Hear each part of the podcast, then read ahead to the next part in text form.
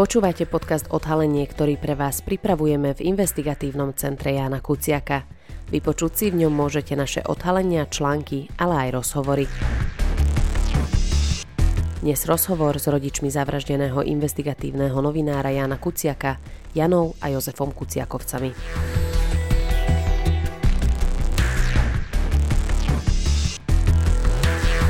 Jane a Jozefovi Kuciakovcom ten deň navždy zmenil svet – ako sami hovoria, predtým žili jednoduchý bežný život. Dnes ich tváre pozná celé Slovensko a nevždy je to príjemné. Napriek tomu sa nikdy nevyhýbali rozhovorom s médiami a dodnes chodia na pojednávanie súdu do Pezinka. Od vraždy ich syna a jeho snúbenice totiž už uplynulo 5 rokov. No dodnes nie sú potrestaní všetci, ktorí za túto udalosť môžu. O tom, ako to zvládajú a ako vnímajú zmeny, ktorými za posledných 5 rokov prešlo Slovensko, sa s nimi rozprával reportér investigatívneho centra Jana Kuciaka Tomáš Madleniak.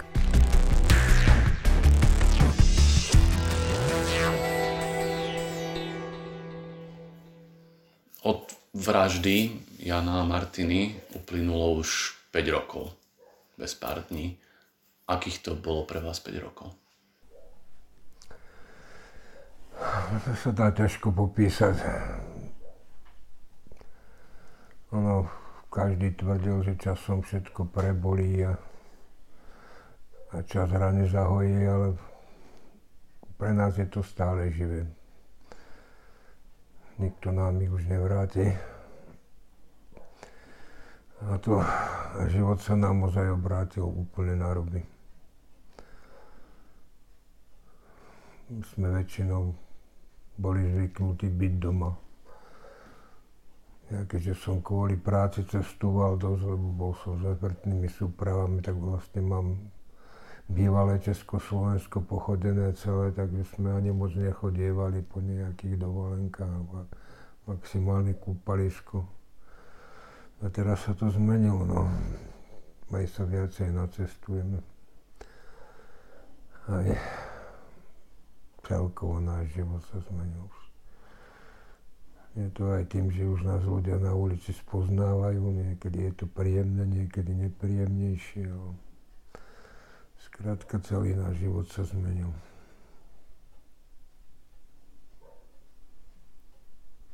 Prišli ste o syna a o jeho nastávajúcu budúcu manželku. Naozaj neexistujú slova, ktoré by to mohli akýmkoľvek spôsobom uľahčiť a, a celkovo popísať celé to veľmi náročné obdobie. Napriek tomu, ako ste aj vlastne teraz povedali, vy ste sa nikdy nevyhýbali či už rozhovorom s médiami. Veľa v poslednej dobe musíte testovať a chodíte vlastne na tie pojednávania do Pezinka. Vládzete ešte? Ako sa to vezme, no občas by sme najradšej nešli, ale je to tak, eh, myslím, že sme im to dlžní.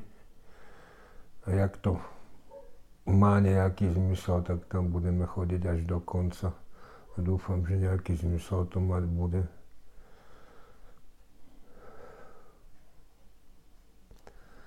Je to celé o tom, že čo pre nich už môžeme spraviť. Aspoň to posledné, čo sa nám dá. Voľný. Na cintorín chodíme každý deň. I keď príde mladší syn z práce, tak sa pre nás zastaví, ideme tú sviečku zapáliť. A dennodenne to je.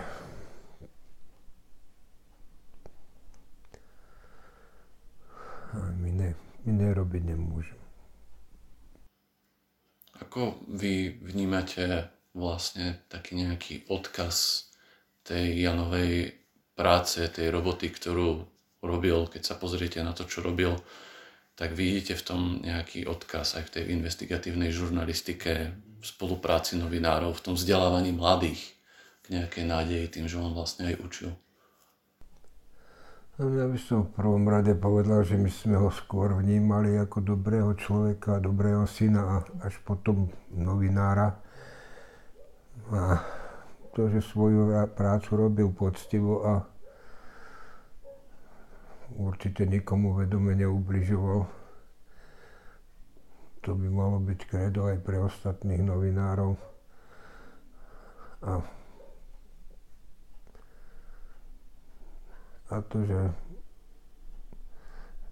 by si aj novinári mali uvedomiť, že spoluprácu a nie len naháňaním nejakých článkov, ktorí chcú byť prví a tak je, viem, že momentálne tie vydavateľstva potrebujú sa predať, takže chápem aj tú stránku veci, že dávajú aj nejakých tých solokaprov a nejaké tie veci, ktoré ale investigatívna žurnalistika mala byť ponímaná naozaj tak, ako, ako to chcel Janko. Tá spolupráca, že ozaj si navzájom majú pomáhať, keď sa niečo zistí, aby na to bola spolupráca. Človek sám nedokáže nič. No. Ide viacej, tak určite viacej dokážu. To by mal byť taký ten odkaz, aspoň podľa mňa. Po tom, čo Jana a Martinu zavraždili, tak ľudia vyšli do ulic, hovorilo sa o nejakej očiste spoločnosti, a, ale ten, ten etos v posledných rokoch ako keby trochu prehlušila aj pandémia a teraz vojna na Ukrajine. Politici, ktorí predtým veľa o tom rozprávali, tak teraz už riešia iné veci. Ako vy vidíte to, kam sa celá spoločnosť za tých 5 rokov o, posunula alebo inak by som to povedal, že cítite to vôbec tak, že sa niekam posunula, alebo že sa niekam posúva? Tak viem, že to vnímanie ľudí je predsa len trošku iné, to, to je cítiť, ale uh, ináč mňa tam to ani ako moc neprekvapilo. To je na Slovensku väčšinou, tak si to zoberme pri všetkých takých zlomových situáciách, či to bola tá nežná revolúcia, alebo tá, táto nezmyselná smrť u mladých ľudí, alebo aj tá vojna na Ukrajine. Za každým to prvé vzopnutie spoločnosti bolo také, že ľudia držali spolu, išli spolu do tej ulice. Ale postupne to opadlo a, a začali skôr mať navrh tí všelijakí trolovia, ktorí ne, nepíšu len hoaxi a keď to vidím aj z tej, keď to najno, najnovšie to vidie na tej pomoci Ukrajine, predtým bolo, každý chcel niečím prispiať a teraz už to už dospelo tak ďaleko, že už by kedy tvrdia, že tu Ukrajinci prišli robiť len zle a už si pred vojnou. Už ich berú ako bolo v tom ponímaní tesne pred tou vraždou tie roky 2017-2018, keď začala tá migračná kríza vtedy z tej Sýrie a hlavne z toho Blízkeho východu. Teraz sa podobne nejak začínajú ľudia stavať aj k tým utečencom z Ukrajiny. Hm. A myslíte si, že tie protesty a to, že vôbec slovenská spoločnosť bola schopná tak rázne odsúdiť tú vraždu Jana a Martiny, že to prinieslo aj niečo pozitívne do slovenskej politiky? O politikoch sa mi ťažko vyjadruje, lebo hodne politikov ma sklamalo a sú tam aj nejaké výnimky, ale u nás je to tak, no tak politik ten hovorí vlastne len to, čo chcú ľudia počuť. A keď chcú teraz počuť skôr niečo iné, tak im to politici podávajú. A je taká väčšiná téma. A vlastne je to tá stará pravda, platy ešte od z Ríma, rozdeľuj a panuj. Tak potrebujú vniesť do tej rozkol do tej spoločnosti, aby boli ľudia rozhádaní, niekedy aj celé rodiny, tak sa im ľahšie ovládajú. Takže hovorím, ja mám na politiku, aspoň na tú našu veľmi názor. U nás sa demokraciu len učíme, keď si vezmeme aj demokraciu v tých vyspelých západných štátoch. Tá, tiež si prešla svojím vývojom a musí si prejsť aj tá naša inak. No, Bo momentálne je stav taký, aký je.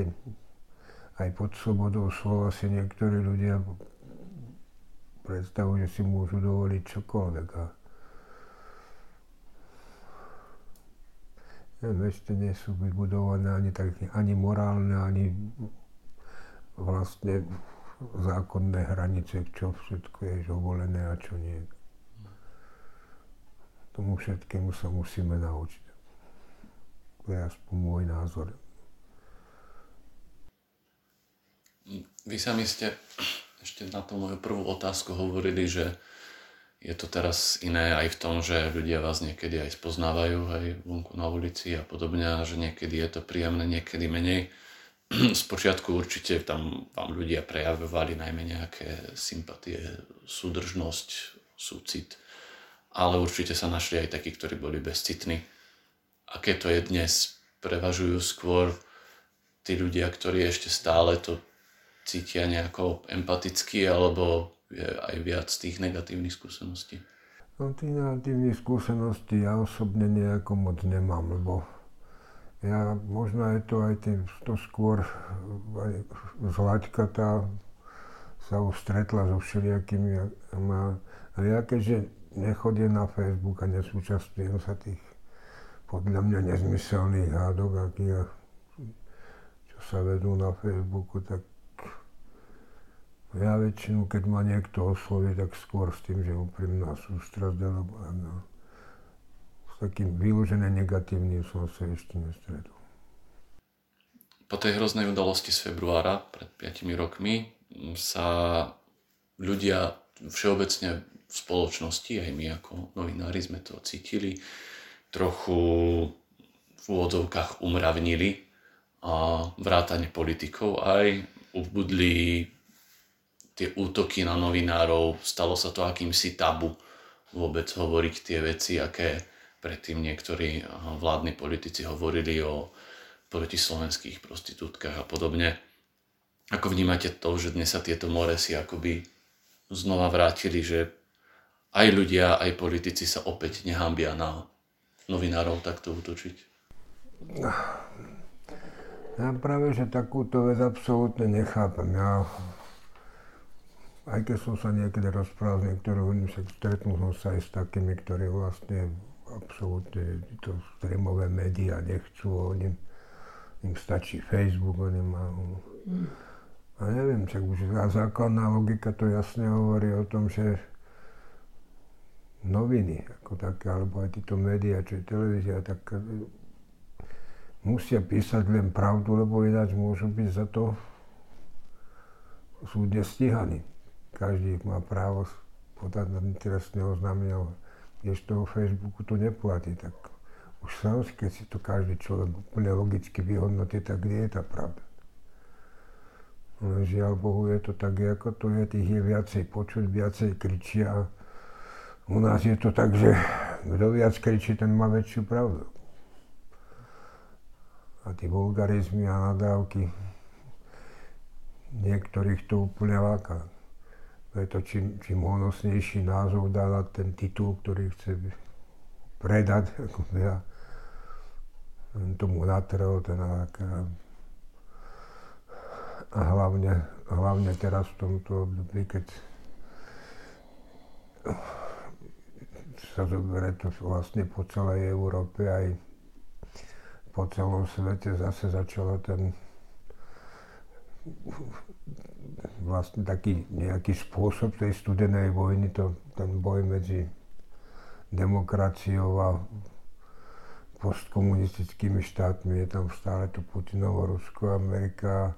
V niektorých ľudia stále ešte zakorené to, že hlavný vynikom všetkého sú Američania, tak preto tí politici využívajú najmä Fico alebo tak spolu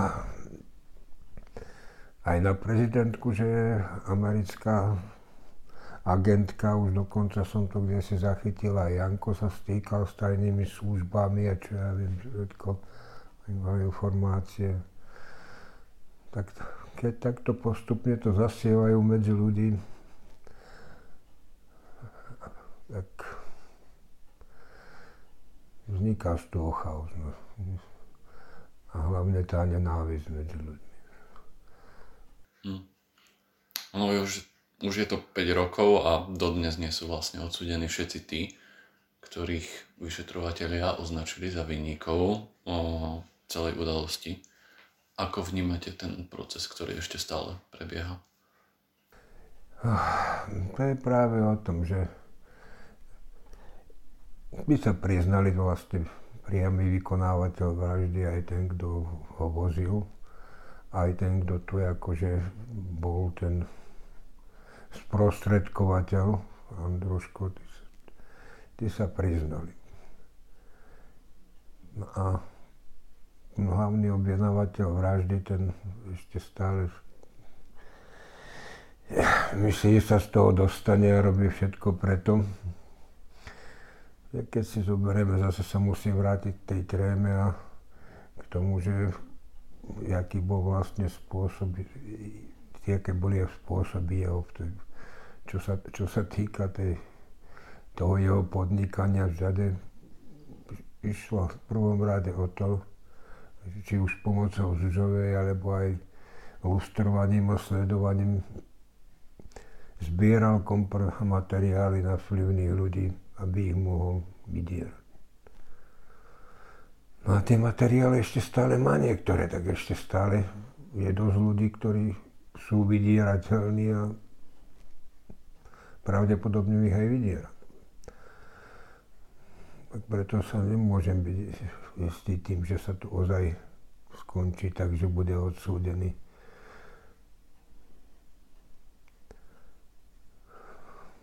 som sám zvedavý, aký bude ten rozstup. V každom prípade, ak by nebolo súdenie, sa znova odvoláme, ale zase to bude naťahovať a väčšinou, keď sa tak zoberieme, že som videl aj takú štatistiku výpadov, čo sa týka aj Talianska aj ostatných európskych štátov, že keď boli aj odsúdení nejakí vysoko postavení členovia mafie, ktorí mali x vražd na svedomí alebo objednali si x vražd, tak boli vždy väčšinou odsudení za ekonomickú trestnú činnosť.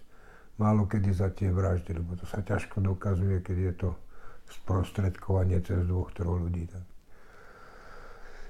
To je zase tá druhá stránka veci, ale uvidíme. Dúfam, že to konečne skončí a skončí spravodlivo. A veríte slovenskej justícii a policii a prokuratúre? Myslíte si, že, že sa tá údajná očista spoločnosti preniesla aj tam, alebo skôr nie? No môžem povedať, že momentálne má policia voľné ruky, ale zase ja som aspoň, ja som dával veľkú, tam mal veľkú nádej v tom, že, že príde k tej reorganizácii súdnictva hlavne, lebo tu ide hlavne o tie súdy. Že, že bude tá nová súdna mapa, že sa rozbijú tieto vlastne partie, čo na niektorých tých súdoch sú a stále sú tam. Ale že tá súdna reforma dopadla tak, ako dopadla a nestalo sa nič a ešte stále sú tam tí. Lebo to vidí aj taký obyčajný, normálny človek. Keď aj ja z vlastnej skúsenosti poznám osobu, ktorá vyštudovala s červeným diplomom právo a chcela sa zamestať, nechcela byť advokátkou, ale ako vyšší štátny úradník na súde. Takže to je problém, lebo tam už je neťar tamtoho sudcu, alebo synovec tamtoho sudcu a to je, všetko je tomu nás o tom. A pokiaľ sa toto nepodarí zmeniť, že ozaj tí, tí ľudia, ktorí na to majú a chcú to robiť a chcú to robiť poctivo, sa nedostanú na tie miesta, na ktorých by mali byť, tak sa toho moc nezmení. Tie súdy sú previazané, tam každý každého pozná, je to väčšinou tak, že keď je otec sudca, tak sa potom stane aj niektoré z jeho detí a tak podobne to ide stále. Tak sú aj dobrí, nemôžem hovoriť, že nie ale celkový môj dojem je z toho, takže je to tak poprepletané, že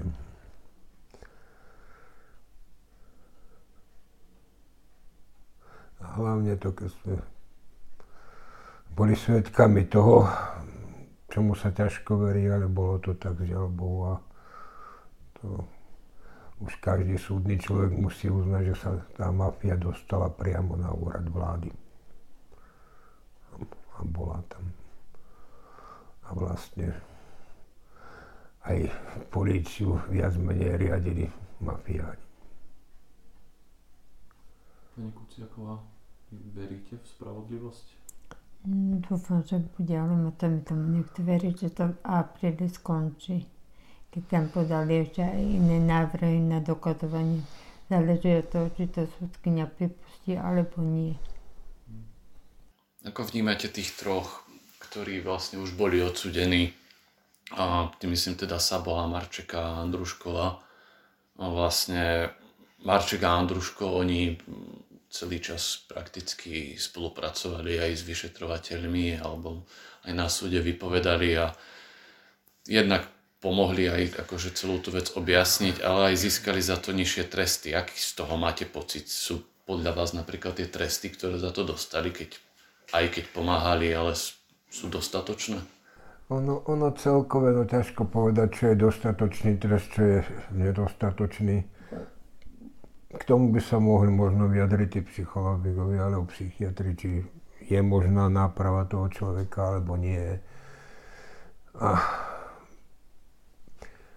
a k tým priznaniam, keď si to zoberieme ako si ako moje dojmy z tých troch ľudí, Najlepšie to opísal napríklad Sabu, ten jeho priateľ, ktorý im pomáhal, neviem, či to bolo s tým výbrusom zbraní, alebo čo si takého, čo je mal. S tým, že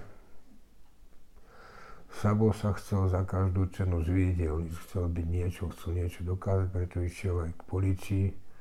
Potom skončili ako ten ozbrojený sprievod na lodiach a takže pre neho nebol problém nejako zabiť človeka, alebo čo bol určite tam prišlo aj k takým veciam. A Marček to samé, a Marček bol aspoň mentálne na tom asi nižšie, na nižšej úrovni ako Sabo, tak zbytočne sa Sabo zo začiatku pravedloval, že sa Marček a bál, že to Marček všetko organizoval. Tak je to, na mňa ten Marček bol taký jednoduchý zabijak. Asi pravdepodobne úplne bez citu, lebo to podanie, ktoré on hovoril o tom, to je, keby opisoval tam nejakú tom, no, ale priznali sa, je to, že sú to oni, tak preto ne, neviem prečo ešte stále kolujú aj tí verzie iné.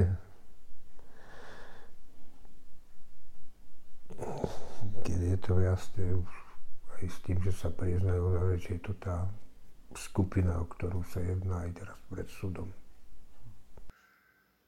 Oni sa vás pokúšali niekedy kontaktovať, lebo na súde hovorili teda, že je to ľúto a prosili vás o odpustenie a veríte im tú ľútosť? Dostali sme dopis najskôr od Andruška a o tom Zatiaľ sa nemôžem k tomu vyjadriť, fakt to ešte nie je uzavreté a ja sám som nemal ten dojem, že by, tých, že by to nejako lutovali.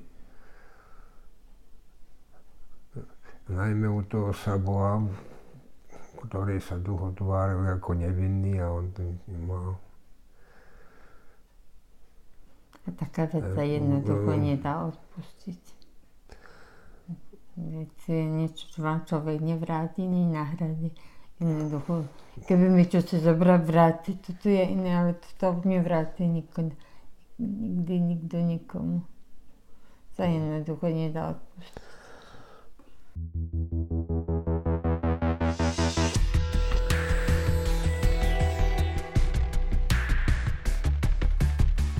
Ďakujeme, že ste si vypočuli podcast Odhalenie investigatívneho centra Jana Kuciaka. Naše články nájdete na webe www.icek.sk. Akékoľvek nápady, tipy, ale aj pripomienky nám zasielajte na e-mail icek.icek.sk.